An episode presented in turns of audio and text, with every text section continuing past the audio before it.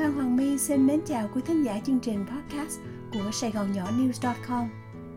Hôm nay, xin mời quý vị nghe phần đầu tiên của bài viết Nông dân Nhật làm gì cho đất lại nở hoa của tác giả Lan Hương.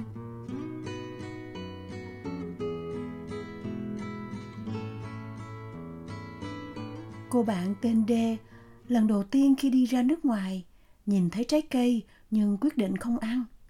Hôm đó, Takashimaya Singapore có tuần lễ trái cây Nhật Bản. Sau khi xem giá cả, để nói như cảnh báo. Chị mua là em nhất định không ăn đâu đấy ngang. Khi thấy tôi đang ngắm lựa những trái hồng. Chẳng là một gói hai trái hồng Nhật Bản giá đến 30 đô la. Còn trái dưa lưới thì 156 đô la. Nhưng không nếm thì sẽ không biết phẩm chất diệu kỳ nào đã làm nên thương hiệu Made in Japan đứng ở vị thế cao nhất hành tinh. Nỗi ám ảnh của con dân xứ rừng vàng biển bạc nhưng đời người nông dân chưa ngoi lên khỏi chuẩn thoát nghèo đã khiến tôi phải làm một chuyến đi về đất nước của nữ thần mặt trời, về chúng nhà quê, gặp cho đúng những người trồng ra những cây trái đó để có thể hiểu và tin chuẩn Made in Japan là có thật. Chuyến đi của tôi được sự thu xếp và hướng dẫn tận tình của ông Matsugana Hiroshi, một cựu viên chức ngoại giao. Vé đã đặt mua rồi, đến bến đón khách của công ty xe đò Highway Bus. Cứ vậy, cất hành lý vào khoang, lên xe ngồi đúng chỗ và thư giãn. Thư giãn thật sự, vì xe buýt Made in Japan có khác. Không tiếng động, không mùi, không rác bụi, không ăn uống, không nói chuyện ồn ào. Hành khách nếu không hiếu kỳ nhìn cảnh chung quanh như tôi thì sẽ tranh thủ ngủ bù. Những ai từng sống nước ngoài hay từng đi nước ngoài thường có sự so sánh về độ xanh của môi trường chứ không phải độ cao của các tòa nhà. Và phải nói, suốt 3 giờ đồng hồ xe chạy trên vùng cao nguyên Nagano, hai bên đường chỉ có một màu xanh. Màu xanh của rừng thông, xen với màu xanh của ruộng lúa, lẫn với màu xanh của những nông trang đang gần đến mùa thu hoạch. Những ngôi nhà villa mang đậm phong cách kiến trúc truyền thống Nhật, ẩn hiện giữa thiên nhiên xanh mướt, làm tăng độ hiếu kỳ. Không biết ở nơi đó người ta đang sống như thế nào ha? Thông báo trên loa của bác Tài cắt ngang cuốn phim đang quay của tôi. Đã đến trạm dừng chân giữa đường, hành khách được 20 phút để giải lao và giải sầu. Nếu so sánh những chốn kỷ niệm trong đời du lịch bằng xe ở châu Mỹ và châu Âu, thì có thể nói trạm dừng chân Futaba Service này khiến người ta hẳn có những phút đứng hình mà ngắm cái toilet và nghĩ về chuẩn vệ sinh made in Japan từ sàn qua đến tường, lên đến trần, không chỉ sạch mà còn bóng, bóng như gương. Vào bên trong cũng như trên xe bus, không tiếng động, không mùi, không rác bụi, không ồn ào. Cứ như virus mà có đến đây chắc cũng khiếp sợ vì không truyền được bệnh. Bước ra, nhìn lượng xe dừng ở trạm, đếm số người vào thì chắc chắn không chỉ người dọn mà cả người sử dụng đều phải có chung ý thức đúng chuẩn Made in Japan thì sự bóng lộn mới còn nguyên 24 giờ như thế. Xanh sạch ở mức thế giới phải chạy theo sau lưng thì quả là châu Á chỉ có Nhật số 1 mà chưa có số 2. Xe chạy qua rất nhiều đường hầm xuyên núi, bồng bềnh êm ru, khiến khách chẳng mãi may cảm giác mình đã lên đến cao nguyên ở vị trí 679 mét so với mặt nước biển thành phố Komagane thuộc tỉnh Nagano, nơi có ngôi đền Kozenji được dựng lên từ năm 860 với huyền thoại về chú chó Hayataro. Dân số chỉ hơn 30.000 người nhưng có thứ hạng cao trong ngành nông nghiệp. Aki, cô chủ nông trang trồng táo, đã chờ sẵn ở bến xe buýt với hai đứa con nhỏ. Chẳng mấy khi có khách phương xa đến Komanage trái mùa như thế này. Vừa lái xe, Aki vừa chỉ dãy núi sừng sững trước mặt. Kishoko Magatake, một trong 100 ngọn núi danh tiếng của đất nước Phù Tang với đỉnh cao 3.000 mét và nhiều triền dốc thoai thoải là địa hình lý tưởng cho môn chơi leo núi, trượt tuyết vào mùa đông và từ đây cũng nhìn thấy đỉnh Phú Sĩ. Khi xuân đến, thành phố này là địa điểm ngắm hoa anh đào, mùa thu thì ngắm lá vàng.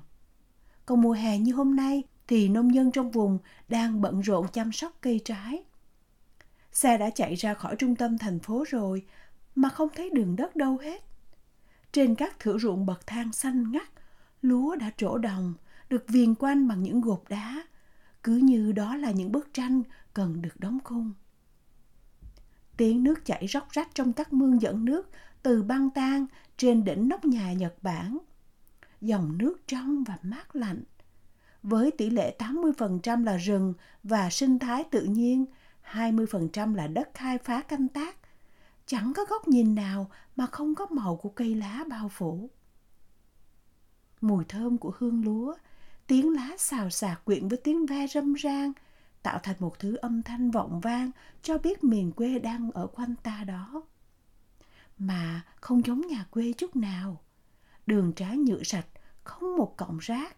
Xe hơi, xe tải và xe gắn máy cũng sạch như ly, như lau. Đến trước cửa nhà, nơi có garage, đậu hai chiếc xe hơi, một xe tải, là một hàng đôi ủng để đi ruộng, xếp ngay ngắn hướng ra ngoài đường. Đẩy cánh cửa lùa, mọi người ngồi xuống bậc thềm, cởi giày xếp gọn và cũng hướng ra ngoài cửa, mang giáp đi trong nhà rồi mới bước vào. Ngôi nhà gỗ có kiến trúc lối truyền thống thật rộng, ấm cúng và thoáng đãng. Bọn trẻ chạy tung tăng nô đùa hát vang mà chẳng gặp bức tường cản nào. Aki cho biết lũ trẻ nhà cô là những đứa sanh ra và lớn lên trên thành phố. Cô và chồng chỉ mới dọn về vùng nông thôn mới có một năm nay thôi. Câu chuyện của Aki đã dẫn dắt tôi đi từ ngạc nhiên này đến ngạc nhiên khác. Là một phụ nữ Nhật thuộc thế hệ mới, ăn học, tốt nghiệp ở Mỹ, nói tiếng Anh lưu loát. Aki đã làm việc và gặp gỡ chồng mình là anh A khi làm cho tổ chức Chica, tương tự như Peace Corps của Mỹ. Trong nhiều chương trình huấn nghệ, anh A nhận thấy một thực tế hiển nhiên là số chuyên gia nông nghiệp của Nhật càng ngày càng giảm. Cứ mỗi năm qua đi, nền nông nghiệp Nhật lại mất đi những con người cày sâu cuốc bẩm, biết xem nắng nghe mưa, biết nhìn mây đoán gió. Trong khi con cái của những thế hệ nông dân này không phải ai cũng theo nghề. Nền nông nghiệp của Nhật sẽ đi về đâu trong những thập niên tới? Niềm ước ao được nhìn thấy một thế hệ nông dân mới tiếp bước cha ông ngày càng nung nấu trong tim anh. Cuối cùng, anh và Aki thông báo với gia đình rằng họ quyết định nghỉ việc ở Tokyo và đem ba đứa con về Komagane, một nơi không phải quê nhà của cả chồng lẫn vợ, mà chỉ là nơi anh A từng tổ chức nhiều lớp huấn luyện cho Chika và có nhiều niềm lưu luyến. Khỏi phải nói, gia đình của hai người hoang mang đến cỡ nào.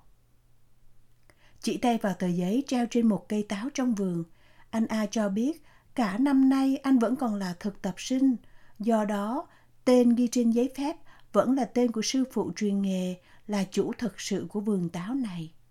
Năm nay ông đã 85 tuổi, nhà không có người kế nghiệp. Được ông huấn luyện cho đến khi thành nghề, anh sẽ tiếp nối chăm sóc thu hoạch vườn táo và làm chủ mà lại không phải bỏ vốn ra mua lại. Cho không cho thế hệ tiếp nối mình, những người nông dân và nhà nước Nhật đang dìu dắt những con người có lý tưởng trở thành người giữ đất, giữ nghề và giữ nước. Trả lời cho câu hỏi, được truyền nghề trồng táo, bí quyết đắt giá nhất là gì?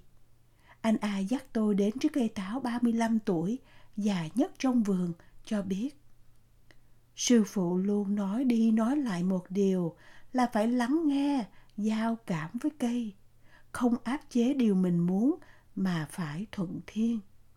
Do đó, Hương biết không, làm nông kiểu Nhật thì làm máy rất là ít mà chủ yếu làm bằng tay.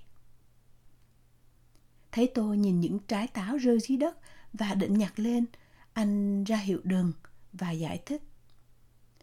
Từ khi táo bắt đầu ra hoa, thì nhà vườn chúng tôi bắt đầu làm việc cật lực. Với tỷ lệ 1-6, cứ 6 bông, chúng tôi chỉ lựa một bông to nhất, đẹp nhất, mạnh nhất để lại. Còn lại là ngắt bỏ đi. Rồi đến khi trái táo tượng hình, chúng tôi tiếp tục quá trình chọn lọc và loại thải mỗi ngày. Tất cả những trái nằm ở vị trí bất lợi để hấp thu chất dinh dưỡng và lượng ánh sáng mặt trời sẽ bị ngắt bỏ. Các trái méo, bị sương nám cũng bị ngắt bỏ luôn. Một trái táo cần ít nhất từ 45 cho đến 50 cái lá để hấp thu carbon cho nó và những ngày nắng nóng dài đủ để cho nó chín. Không đủ các yếu tố để trở thành một trái táo hoàn hảo đúng chất lượng thì có để trên cây cũng không có ích chi. Vì táo không đúng chất lượng sẽ không được bán ra thị trường. Dù đã nghe tới yếu tố không được ra thị trường, nhưng tôi còn tần ngần lắm khi nghĩ một tấn táo ra thị trường là đã có ít nhất 5 tấn nằm dưới đất. Tôi hỏi thêm, ờ, vậy mình không có làm sản phẩm phụ nào thêm? Anh trả lời, không, không có sản phẩm phụ với những trái táo của giai đoạn này vì chúng đang còn trong giai đoạn chỉ có chất bột, chưa có hương vị gì cả, mà phải đến khi chín thì mới có độ chua, độ ngọt. Sư phụ nói trả cho trái về với đất. Người nông dân Nhật chúng tôi bón lại cho cây những trái nó đã sinh ra. Ngoài ra, chúng tôi dùng thêm phân bò đã ủ và tỷ lệ cực nhỏ phân hữu cơ khác. Chỉ vậy thôi. Rất tự hào chỉ từng gốc cây giới thiệu từng loại táo và chỉ lên triền núi. Anh cho biết thêm có được vườn táo ở vị trí này là đắc địa cho cây lắm vì có được lượt ánh sáng mặt trời dài nhất trong ngày. Vừa xem xét những dây dằn và cây chống đỡ các cành đáng trĩu nặng, anh nói Chị Hương thấy mấy cành triểu hướng xuống đất không? Em làm mọi cách giữ cho nó không gãy, nhưng em không chống cho nó hướng lên trời. Cách sư phụ truyền cho em là như vậy đó. Khi cây đang mang trái là mình tận dụng lực hấp dẫn của trái đất chất dinh dưỡng của cây sẽ theo hướng đó mà về trái. Sau khi thu hoạch trái rồi thì mình cho cành cứ theo tự nhiên thôi. Trời làm cây mọc hướng lên bao nhiêu, dưỡng chất cành lá hấp thu trong trời đất là về thân hết. Vậy đó, nghe anh giảng giải về cây về trái, về hương vị do thiên nhiên mà có, tôi không tránh khỏi việc nghĩ đến những thủ thuật ủ ép và những hóa chất không mang nhãn mát cộng với cái lương tâm đã bỏ trốn ở những miền đất khác của châu Á.